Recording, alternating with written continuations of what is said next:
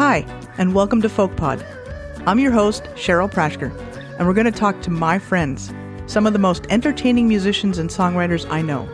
So get ready for a deep dive behind the songs and the lives they've lived through music. And if we play our cards right, they just might play a little something something live for us too. This week's guest is LA based singer songwriter Dan Navarro, best known for being one half of the duo Lowen and Navarro, who together wrote the song We Belong, which Pat Benatar, of course, later covered. They also wrote for artists such as the Bangles, Jackson Browne, Dionne Warwick, and more. I was blessed to be able to work with them both via the Northeast Regional Folk Alliance, as well as play drums for them at the Falcon Ridge Folk Festival a few times, including Eric's last performance there before his passing. Welcome, Dan Navarro. Hi there. Dan, this is just awesome. Thank you for doing this. I miss you. It's so great to it, well see you, but it's so great to see you. It's great to hear your voice for sure. I never thought about whether we should do this video wise, but it's been kind of fun just to hear people's voices. Well, the beauty of doing it audio only is that I don't have to wear pants. I was kind of thinking back when we first met, and I believe it was at Kutsher's Resort in the Catskills. You and Eric came to the NERFA conference in November, Mm-hmm. and you were there to do a workshop on songwriting. And I don't remember the organization or the event having as many actual songwriting workshops, at least not with LA based artists who had written some cool songs for some cool people. I could be wrong. But it, to me, I was a little starstruck. And the people that I'm working with to present this podcast, Shauna and her husband Rich, well, Rich and I were in a band called CC Railroad. And the other gentleman in the band, Ryder Daniels, had introduced me to your music way back.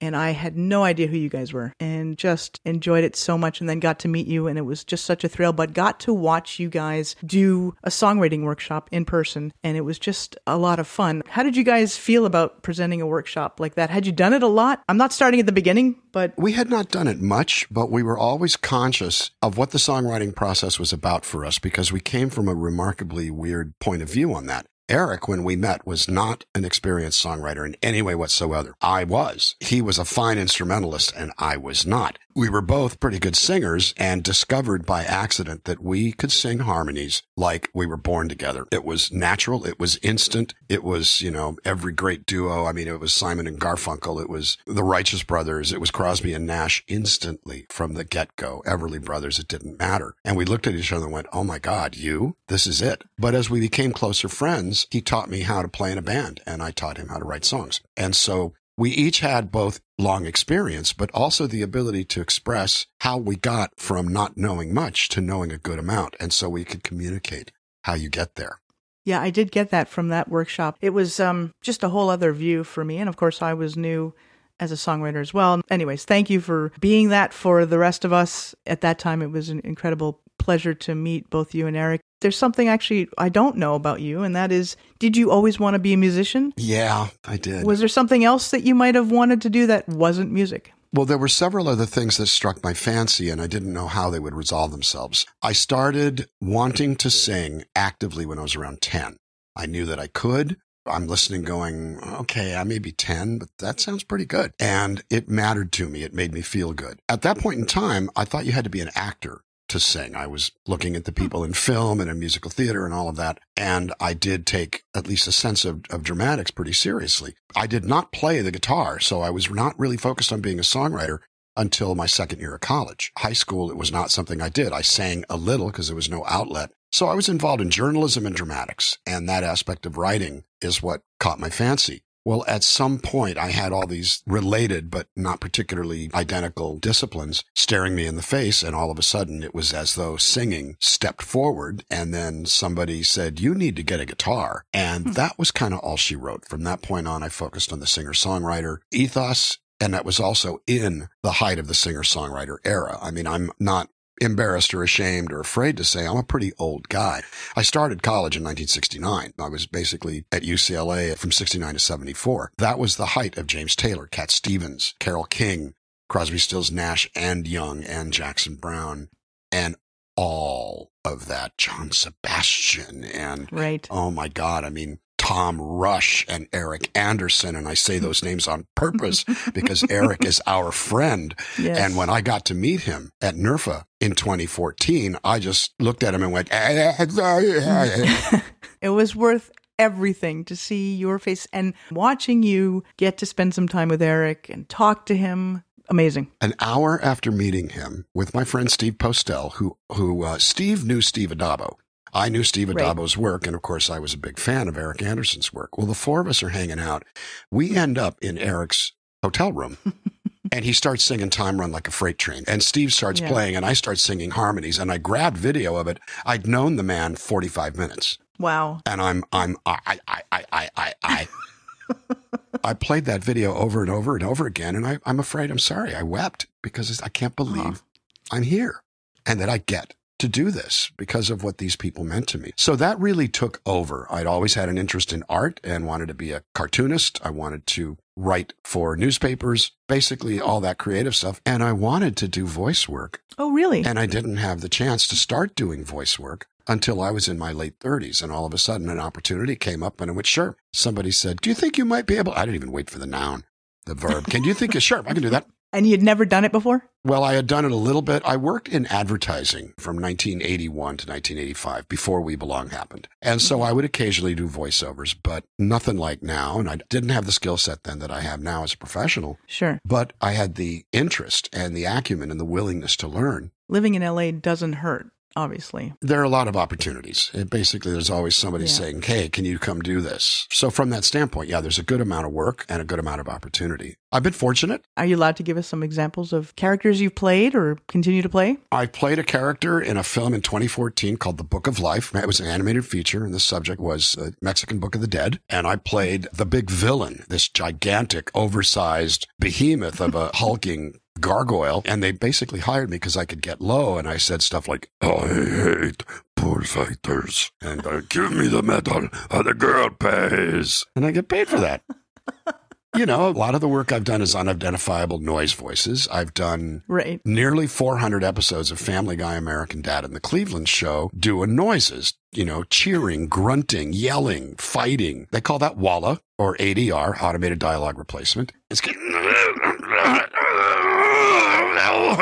and out of women, it sounds more like, and, and it is a weird Fascinating. it's a fascinating way to make a living. But I'll tell you what has been beneficial to my entire life and my career and all of that from doing this work is it teaches you how to listen and how to discern things that you hear. And it has enhanced my entire life. I'm lucky to get to do this. you didn't do that teenage, you know, garage band No, thing, rock and roll band thing. You never did that. I never had the opportunity. I was a dork and nobody wanted me in their bands. I sang with two other people. I was the singer. They were the guitar player and bass player for one song every Sunday at my Catholic church my senior year of high school. The song I sang was Jesse Colin Young's Get Together. Our priest Uh-huh. let us do it. And apparently people still remember it back in my hometown of Calexico, California.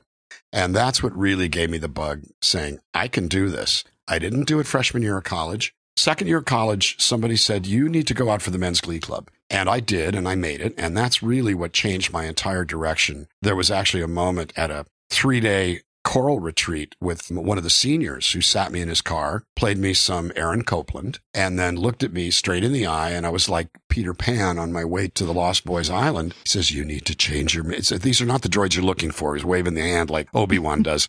You need to change your major to music. I need to change my major to music. You can do this. You can make a career of it. I can do this. I can make a career of it. And I did it. And it was weird, but it really did take over the mentality of how I was going to absorb creativity and start issuing it. I never thought I would make it. I didn't start making a living at it until I was 32 years old. I didn't start doing voice work in film until I was 36. And I mean, I got my first record deal at 37 and started touring at 38. And you're thinking it's over. I hear you. A couple weeks ago, I turned 68. No, you didn't. Yeah, I'm pushing 70 big time. But I'm lucky to still be vertical and above ground and doing the work. And my whole thing is bring it on. The gift to me is the ability to do this. If it's a gift to the world, fair enough, but it's really a gift to me. When and where did you meet Eric Lowen? Eric and I met in 1978, so I was almost 26. He was a year older, so we were 26 and 27. He had been in a band that was on Capitol Records and they got dropped and he lost his retainer. So he started working at this restaurant as a singing waiter where he was actually hired to replace me. I went on a three week tour with Severin Browne and, uh, I came back in this six foot two, beautiful, blonde, blue eyed hulk of a jerk face surfer looking dude from Saratoga Springs, New York, had a better guitar and sang higher and was prettier. And I hated him on sight. And he didn't like me too much either. And we really did literally have an evening where we sang together and locked so well. We looked at each other and said, we kind of need to figure this friendship out because I don't really like you and you don't really like, yeah, I didn't hate him. I was jealous of him. Right. And he was jealous of me too. It wasn't true hatred because he wasn't a bad guy. Although if I had a buck for every woman that came up to me and said, can I ask you something? No, privately over here. Is Eric dating anybody? It's the sidekick thing. Oh no, Dan. But when we met, a lot of things changed. And one of the things that's not lost on me is we met as waiters, singing waiters in a dead end job that leads nowhere. But he became my partner for over 30 years. We had enormous success together. We did nearly everything together. And we had been together a good 20 years when he got sick. We thought we could beat it all because we had survived everything. And then he got Lou Gehrig's disease. The beauty in that, if you want to call it that, is that he didn't pass away in a year and a half. He lived eight more years, and we've toured for five of them. No. As you recall, It was amazing. It was a miracle. he'd be at Falcon Ridge with five guys lifting up a plywood plank so he could roll his powered wheelchair onto the stage, play from the stage. I remember that like it was yesterday. Yeah. Well, the ability to remain a part of a community and keep going is what kept him alive. What I'm grateful for is that I had the wherewithal, the presence of mind to go, there's a lesson here. You know, I didn't ever become a star, but a lot of good things happened. They're still happening, and I love my job. fantastic. That's fantastic. When you guys sat down to write music together, did you write everything together? Did you write lyrics? He write music, vice versa? How did that partnership roll along? Because I was an experienced songwriter, I kind of knew how to parse the process. But because he was a pretty gifted guitar player and a wonderful singer, he tended to make up chords and melodies.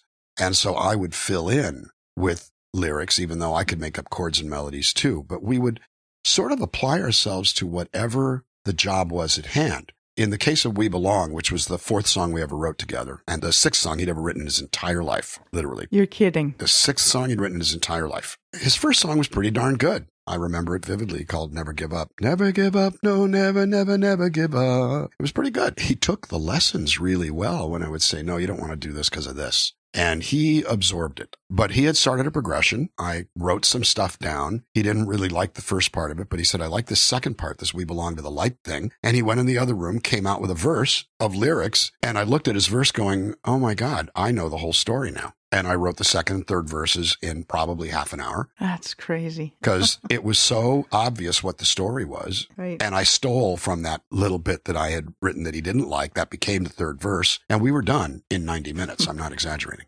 Did you pitch it to Pat Benatar or did she hear it somewhere? How did that process work for people who don't know? Eric pitched it to publishers all over town. He actually took it to a guy at a record company that was an old friend of mine, a guy named Jamie Cohen at EMI Records. And Jamie wanted to do something with it, but couldn't. So he said, Well, I'm going to give it to the publishing guy, Tom Sturges. And Tom listened to it and passed on it. And about three to four months later, called us out of the blue and said, I need for you to come over and do a handshake deal with me. And he pitched it to Benatar.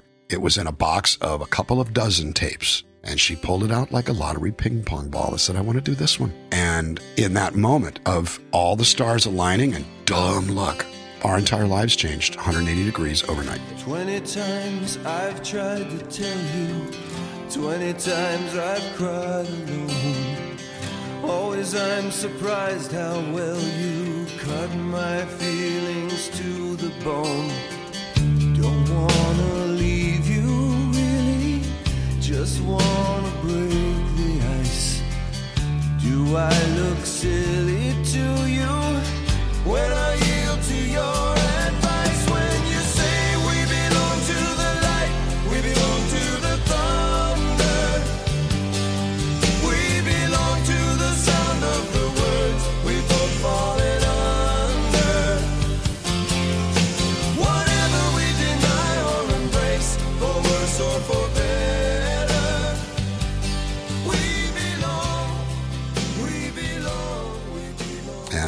single and it entered the charts at 45 and it was top five at Christmas. And we went from never doing anything to becoming hit songwriters. And It takes one song. I've said that many, many times, but it does. it takes one song to push you out of the boat. Right. And so that was the point when we now had to swim. And we did. So I quit my day job some months after the song came out and we dove headfirst and started writing a lot and trying to pitch to everybody. And the whole time we wanted to have a band together. And then finally, some literally four years after that, he says, you know, let's go do that acoustic duo we were talking about for the last eight years because we're failing as artists, but we're succeeding as songwriters. Let's just go do that. And so we did. That's a great story. I love that. Next thing we knew, yikers. And it was a slow build, but we just kept saying, well, I mean, can't get any worse. Let's go on this tour. I mean, we were 37 and 38. So we thought, well, we might get to make one record and that'll be the end of it. But we did arrive on, on whatever the scene was at the very beginning of AAA radio in an era where it was adult music and we got real radio and did real shows for hundreds of people and not thousands, but hundreds. And by the time we had done that for eight years, it was winding down. And then another bit of great good fortune. My old friend Joel Rafael said, Why don't you come to this thing called Folk Alliance? And I went, I don't know what that is, but I'll go.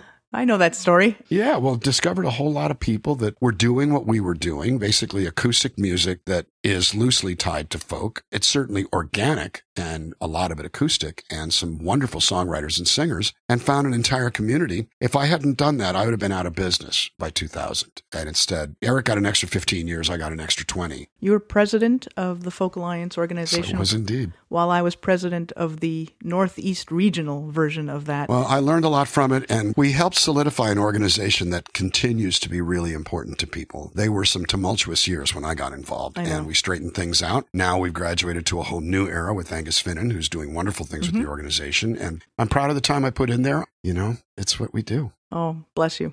I have an interesting question for you. Did you write with other people or just Eric? Yes. We both had semi open marriages. We did our best work with each other. Shortly after We Belong came out, I got a cut with Dionne Warwick with a writer named David Bryant, and I wrote lyrics only. Eric wrote a song with a guy named Pete Peterkin that the Four Tops cut in 1988. I wrote a song with Billy Burnette, who later was in Fleetwood Mac, that Dave Edmunds cut hmm. called The Test of Love. And so we did have these outside relationships, but we always did our best work with each other. I had an ongoing partnership with a fellow from Scotland named Stephen Lironi. We had a top 65 US hit and a Japanese number one together. It bought me a house, and Stephen is best known for having produced Hanson. No kidding. You know, mm, Mbop, yeah, he produced them. Sure. And that made him a very successful man. But we had good time together and good luck together. And Stephen and Eric were close. And Stephen, Eric, and I, and Stephen's wife, Clare Grogan from the Scottish band Altered Images from the 1980s, sat in a house in 1999 and wrote something like eight or nine songs for an artist named Jacob Young. And we were this writing factory just making stuff up all the hmm. time. Well, what's it like for you to now write music by yourself? You know, when Eric got sick, I was determined to go back to doing it alone, and I rejected all requests to collaborate. Hmm. I put a record out two years ago called Shed My Skin. So I take a piece of who I am, stretch it thin. Every time I start to feel the walls closing in, I shed my skin. Love it. Yeah, thank you. Eight of the songs are mine, and only one is a co-write with Matt Nakoa, you know, from Boston. And the rest of the other seven I wrote alone on purpose. I had to reprove to myself that I could do it. There was never thought in your mind not to continue playing, obviously. Not for a second. No, in fact, what there was was an enormous amount of guilt Sure. at finally sitting Eric down and go, you know, I'm going to keep going. And it wasn't a hard decision, but it was a painful decision. I might have gotten started solo earlier, but he was hanging on and hanging in. And I couldn't do that because, I mean, he had Lou Gehrig's disease. It's a fatal disease. And we knew that he would die of it. We just didn't know when. Right. So my agent at the time, Mary Granada, we sat down and said, well, Eric should be done by the end of 06. We'll get you started right at the end of 06. And Eric kept going until the end of 08. So I did two years of overlap. I would do Lowen and Navarro tours, come home, dust myself off, go out and do my own tours in secondary markets. Never would talk about it to him, never would tell him how it went. I never told. He never asked. He knew that it would hurt him to know it was going well, and it would hurt him to know that it wasn't. Right. I dealt with that by myself and had to not so much reinvent as get used to performing alone, not having the ping pong partner to bounce things off of. And it took a while before I felt comfortable, but by the time he fully retired in the middle of 09, I hit stride and I kept going. I never sat there and said, Oh God, I wish it was the old days. I would refer to us because that was the frame of reference for everybody. Even now, when you're doing your online concerts and you do Lowen and Navarro songs, it seems just as natural to you. It is. Except sometimes it's funny when you feel like you can't hit the high notes like he used to, but Oh, I put the keys down.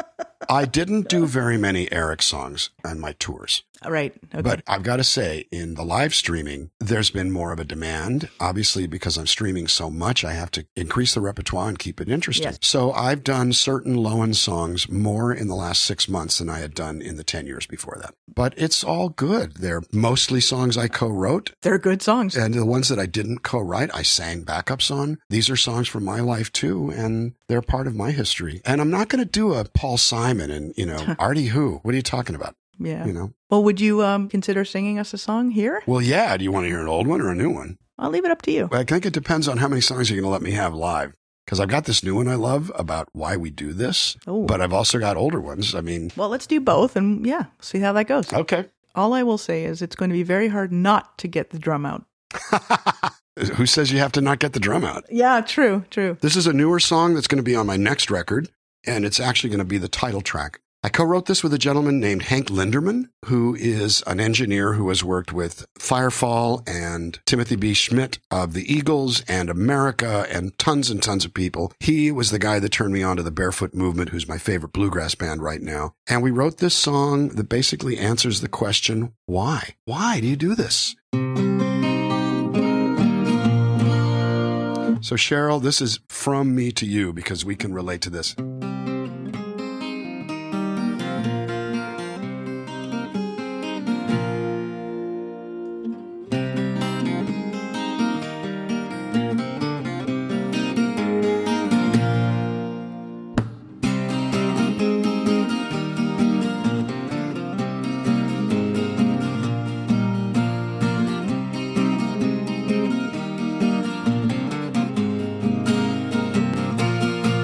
Well, if I sit too long, the television starts telling me it's my friend. When the air goes still, it starts feeling like the end.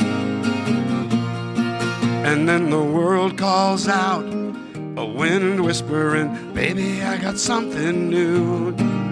It's a siren song that beckons me to move.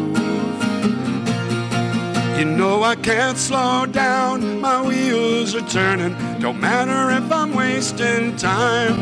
I'm gonna set my sights on the next horizon line.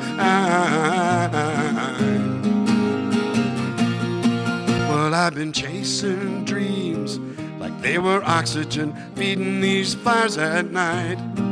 They're gonna light my way between the thunder and the tail lights, the red tail lights. Yeah, I can't slow down, my wheels are turning. Don't matter if I'm wasting time. I'm gonna set my sights on the next horizon line. Yeah, the past is gone, but I'm still learning. Ain't hanging on a dollar sign. I'm gonna set my sights on the next horizon line.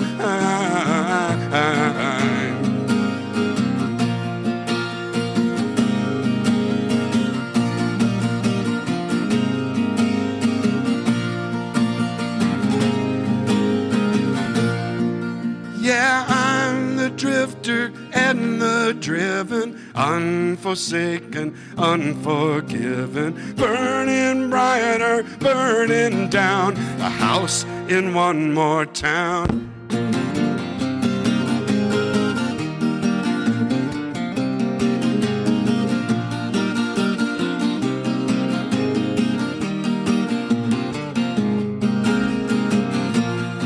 Well, there's a cool blue sky out waiting on this mountain's uphill climb.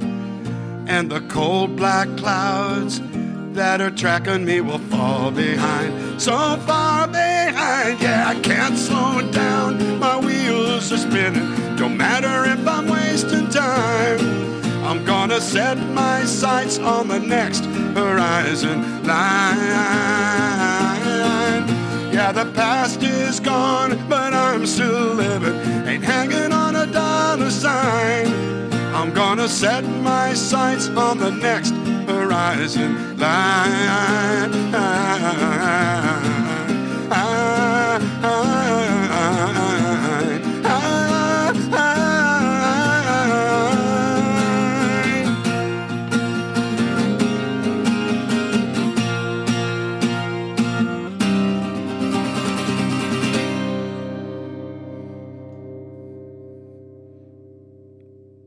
Dan Navarro, And that's why. that is my favorite Dan Navarro song ever. And I don't mind saying there's a little mist in my eyes. That was beautiful.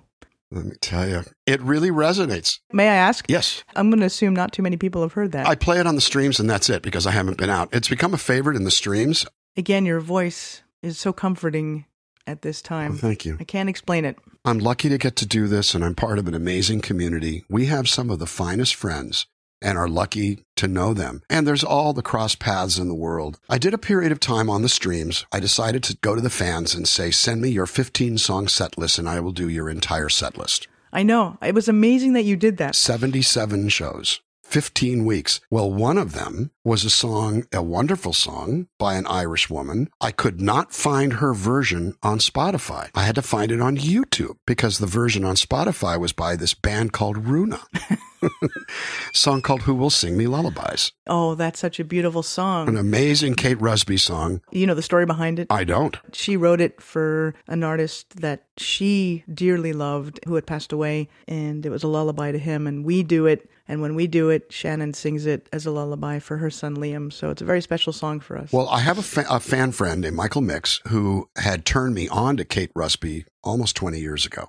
Isn't her voice spectacular? Oh, her voice is magnificent. And I told them, look, you don't have to stick to my songs or our songs. You can throw in a couple of covers. Mm-hmm. And even if I don't know them, I'll learn them. I will say by the end of the 15 weeks, people were requesting eight and nine of them and I was spending six hours a day learning songs. So I finally had to go, yeah, no, that's not what I meant, you guys. But he put that in there. And of course, I knew how much he loved Kate Rusby.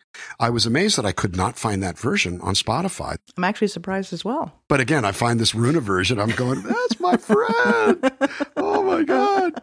She's so oh. cool. We are so blessed. We are so lucky. And I got excited about all the people that I could talk to that are my friends who have these amazing stories to tell, things that I know, things that I don't know about them, and things that I know people will find fascinating. I think so, but I think part of it is the community you belong to. I mean, there are certain artists you could get on here who would probably say stuff like, well, you know, I went to college and I bought this guitar and I wrote a song. And then I was opening at Madison Square Gardens and I have to tell you, the limo was just not the right kind of, no, we have friends who have carved this out on the ground in real time, who have made dozens of dollars, but who have incredible stories in particular have reached people and have moved people. And that has been the theme to every conversation I've had, and it's been a question I've asked everybody. It's funny that I did not ask you that question because I didn't want to repeat myself, but I find it so fascinating to hear the answers when I ask the artist, was there a song that you were surprised moved somebody? Well, there are songs that I'm surprised get requested.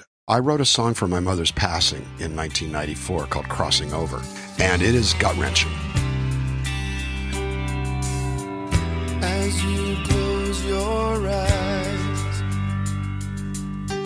What will be waiting for you on the other side? Is it dark and empty? Is it warm and light? And can you see us from there? Wish I was anywhere but watching you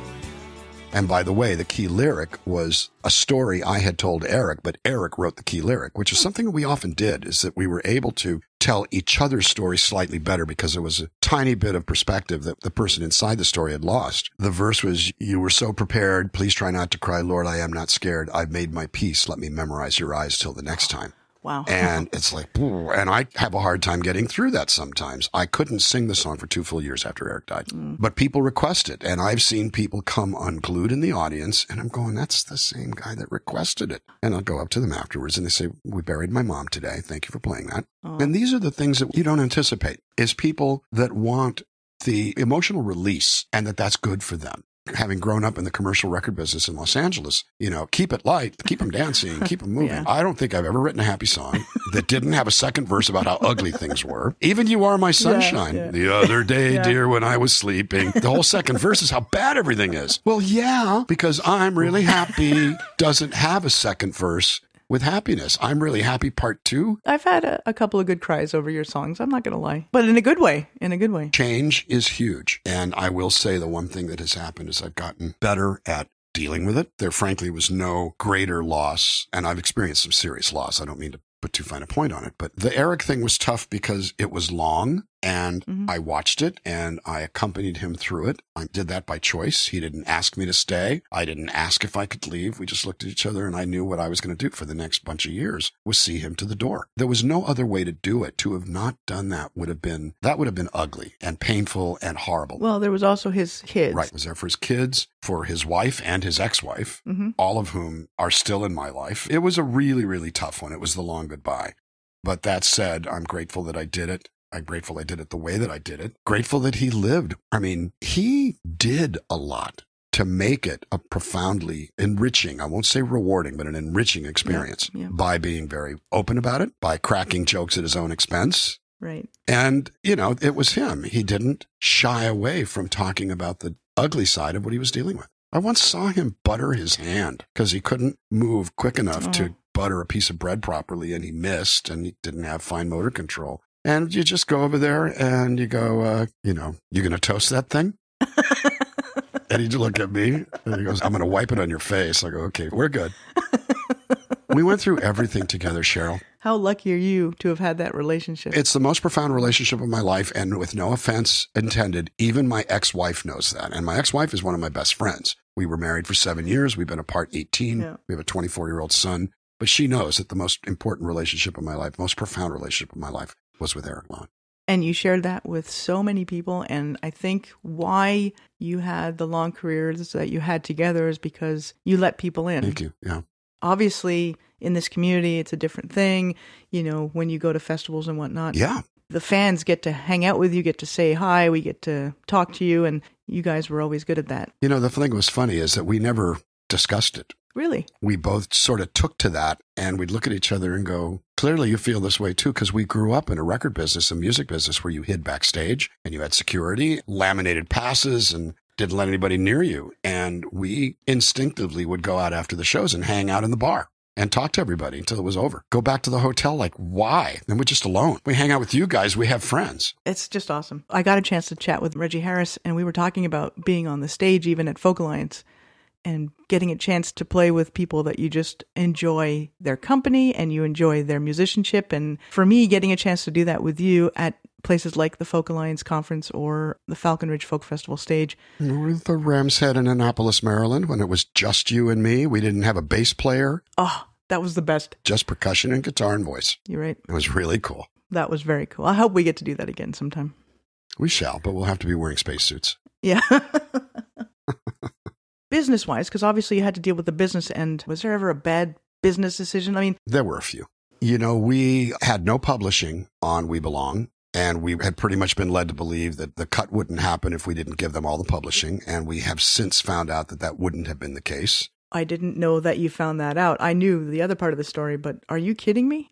Basically, the cut was already in hand when that phone call was made. I think what happened is that she picked the song and the guy went, oh no, I don't have a deal on this song. And so mm. he made the Arch deal. Now we made a lot of money. I don't want to imply that we were robbed. You know, co-publishing would have been better. Sure. And I got my publishing back on that in November. Oh, I didn't know that either. Yeah, they tried to buy it back from us and, you know, Eric's gone, but his estate, we both agreed, no, we haven't had it for 35 years. We want it. We're keeping it. Good. I'm very glad to hear that. Thanks for the offer. It's a big number, but no, no thanks. There was, you know, a manager that I wanted to work with and Eric was resistant and we walked away from that. And I think that was a big mistake. I think things could have gotten a lot smoother. Oh, that happens. You know, most of it was just bad luck rather than bad decisions. A couple of record companies went belly up on us. Hmm. I mean, it's all these years later, and there's still people saying, I was at that show back in 1990. Can't have been that bad a decision, Amen. you know? Okay, I will lighten it up then. Tell us something funny, kooky about yourself that people might not know. I have a steel trap mind. I have incredible memory, and I have a Virgo sense of detail. No kidding. And I am the biggest slob you ever met in your entire life. My home looks like it's owned by an ADD pawnbroker into explosives. People walk in going, Oh, my word. And people kind of don't know that about me. When I'm dating somebody, I wait a long time before they come over. I remember somebody I dated in 2014 who just flat out said, Oh, for God's sake, don't hide your mess. I'm going to find out eventually. Oh, no kidding. And she was fine with it. I have a real serious follow through problem sometimes because I'm thinking of too much stuff all at once. I'm the same way, and your brain works Yeah. quite quickly, and sometimes it's hard to keep up. And I have addictions. Two years ago, I found some money in a bank account I didn't know I had. It had been receiving my residuals from films and I'd forgotten about it. So what am I going to do with it? I'll maybe buy some stock. You can't sit on your bed and play with stock. So I went guitar crazy. I spent the whole wad on three rather high end, two vintage guitars and one relatively new one that are rather nice and will not depreciate in value. Yes, the bank account is empty, but I'm still sitting there going on reverb. Okay, there's this one. I'll tell you what it is. It's a 1951 Gibson CF100E. Has a built-in pickup, their first picked up acoustic, their first cutaway acoustic. And it's very, very rare and it's quite valuable. And I'm going, well, I'll never get the value out of it until I sell it. So I'm going to need to buy two of them so I can have one to play and one to sell. This is how weird I am. No, no, no. But there's going to be a lot of people out there, probably mostly men, who are shaking their heads saying they would do the exact same thing you did. Well, yeah, exactly. I mean, there's there are a series of memes out there with Ray Liotta from Goodfellas making that sort of intense laugh, like that derisive laugh, where it says, "Yeah, I tell my wife I got a new guitar," and she goes, "So you mean you're going to sell the old one?" I mean, You know what? It's just part of the way that I can imagine you've been dealing with the last six months. I mean, I'm sure you're very happy that you were able to keep these shows going, but how you doing? I bought three microphones. I bought two sets of studio lights. I bought a mixer. I bought a new computer. And there's a part of me right now that thinks that I may buy a Mercedes Sprinter van and convert it into a camper, something small that I can park on a city street without drawing attention to itself, Oh, wow. and maybe never fly and just go. Okay, let's say I'm playing Chicago. Take three days to get there and do a live stream from oh, Dan, that's so cool. And maybe some pickup gigs in people's backyards. bingo in people's backyards Yep. or just a public park. Just say, hey, I'm going to show up at a public park until they shut me down. I've got a good amount of portable PA gear. I have a couple of things that are battery operated. I have yet another one that is has the built-in mixers built into the speakers. So I can do all of this and I don't necessarily need power. So the idea is just go. When they open the borders, I hope you'll come to Ontario. Oh, it'd be so much fun. Canada sounds like a really good idea. And I think the real question would be Ontario or BC Or BC, of course. Sure. because of the California connection. And uh, Yep. Well, good gosh, with a camper van, I'll just drive across and do shows the whole way. Through the Canadian Rockies, I can see you enjoying that. This is Dan Navarro in Banff. oh. Dan, would you play us another song? I will indeed. Thank you so much for asking. Oh, this is great. I'm in a 12 string frame of mind, which is funny because I never, I never was much a 12 string guy. I hope it's still in tune. You sound amazing. Well, thank you. But I am going to turn the, the reverb on. Mhm. I love the voice of God. anyway, this is a song that Eric wrote with a gentleman named Rob Lamothe, who was part of a band called the Riverdogs. His four year old son came up with the title, so Eric gave him full credit. You're kidding. So it's written by Eric Lowen, Rob Lamothe, and Josh Lamothe. I think Josh is probably 30 now. Oh, it's so beautiful. This was the title track of our 1993 album. This is Broken Moon.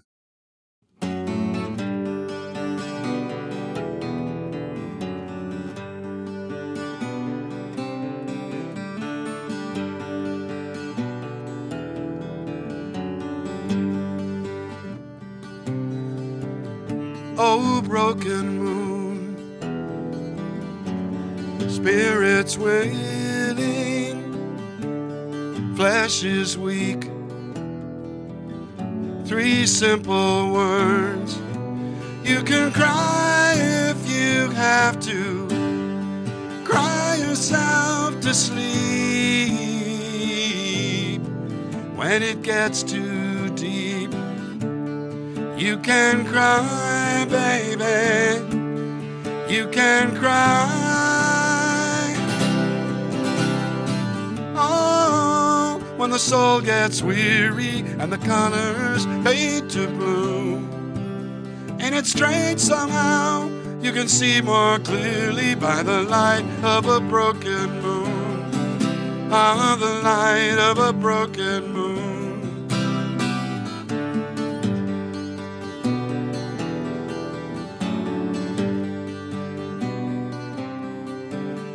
Oh, wicked dreams. Fear is winning, and it's haunting me. Three simple words. But when love is all you look for, and beauty all you see, they can let you down and make you cry, baby. Make you cry.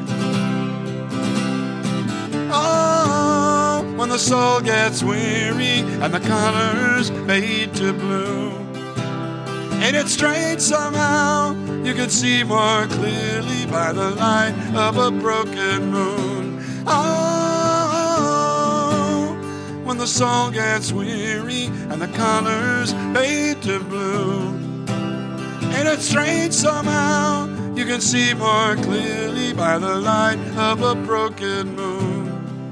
On the light of a broken moon.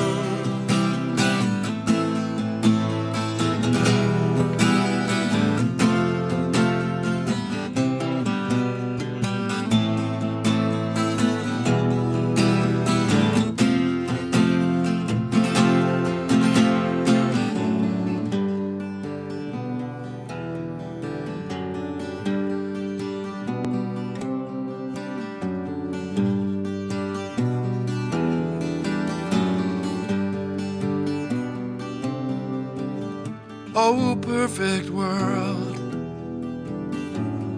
love will find me and it'll bring me peace. Three simple words.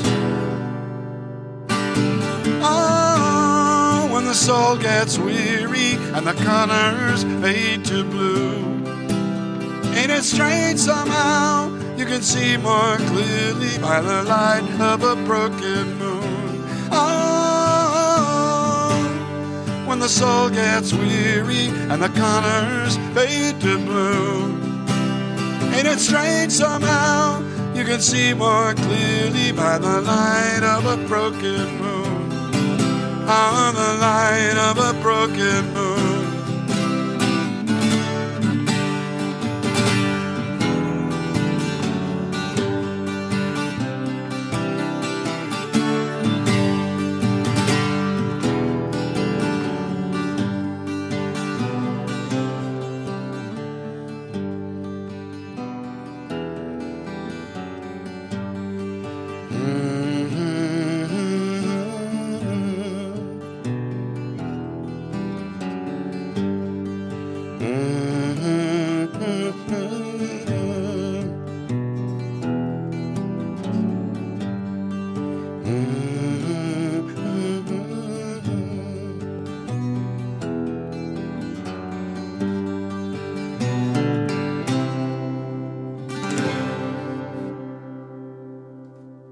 Gorgeous.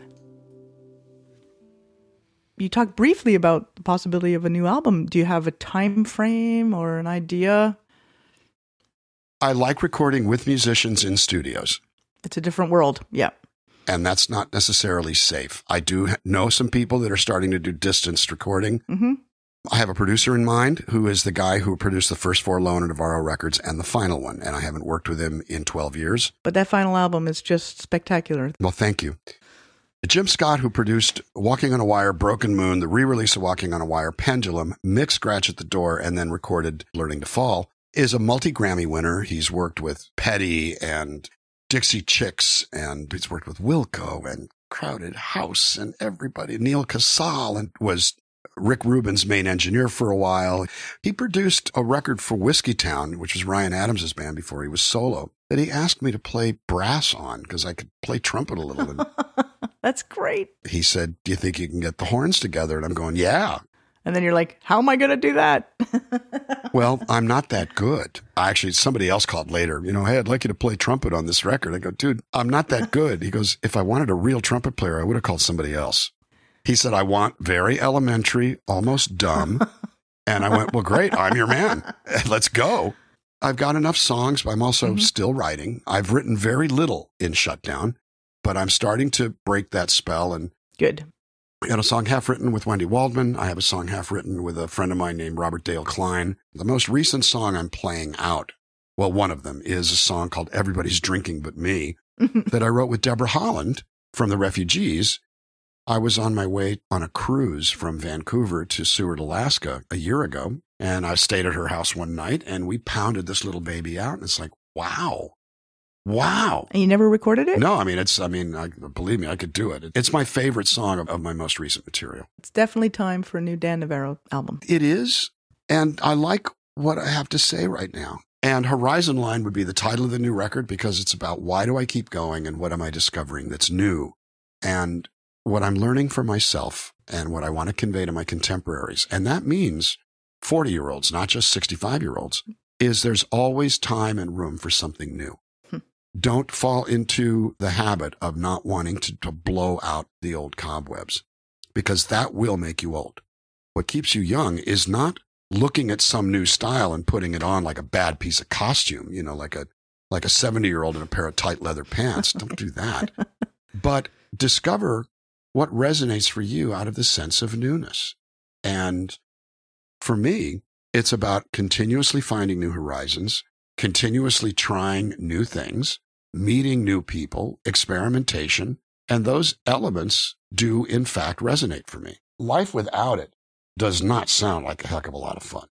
I love talking with you, listening to your thoughts and your perspectives, and I just appreciate you sharing with me and with everybody who's going to be listening. Well, thank you. Thank you for having me.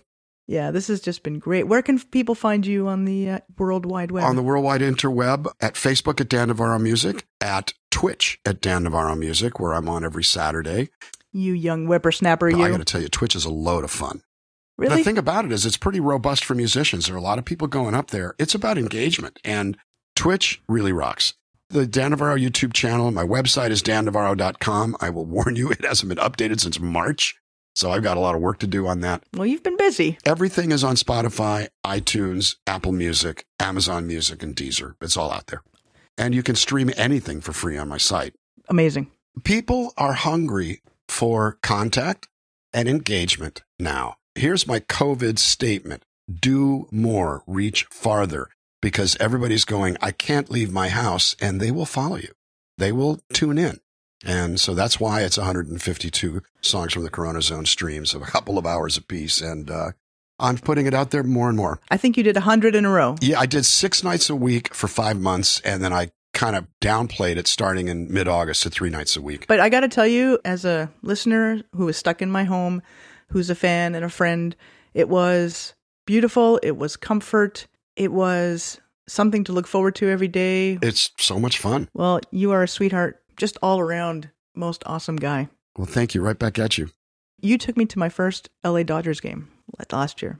Yes, indeed. And I have your Chase Utley bobblehead from a couple of weeks later. Hold on to that, please. Send me your address. I'll send it to Canada. Dan Navarro, you are the bestest. I loved this chat. I thank you for doing this. Thank you very much. You bet. Yeah. Oh, this has been fantastic. You've been listening to Dan Navarro on FolkPod, everybody, and I'll see you next time. Love you, Cheryl. I paid about $3,000 for a digital talent enhancer. I don't really sound I- like this. Let me turn it off. Hang on. No. I'm, gonna, I'm serious. I'm going to turn it off. No, you sound good. This is what I really sound like. This is real. See, it, it changes everything. It's just something I bought. It costs a whole lot of money. And I'm serious. Let me let me put it back. Let me put it back on. And it's just, it's, it's something that we should really investigate marketing widely. Because I think that's not a bad idea. No, it's a really good thing. I'm going to turn it Off and it sounds like this, and then I turn it back back on and it sounds like this. And It's just really, really strange, especially in the folk world. it's so much, so handy, such a cool thing. That I get to do this sort of thing, you know? Anyway, I gotta turn it back on.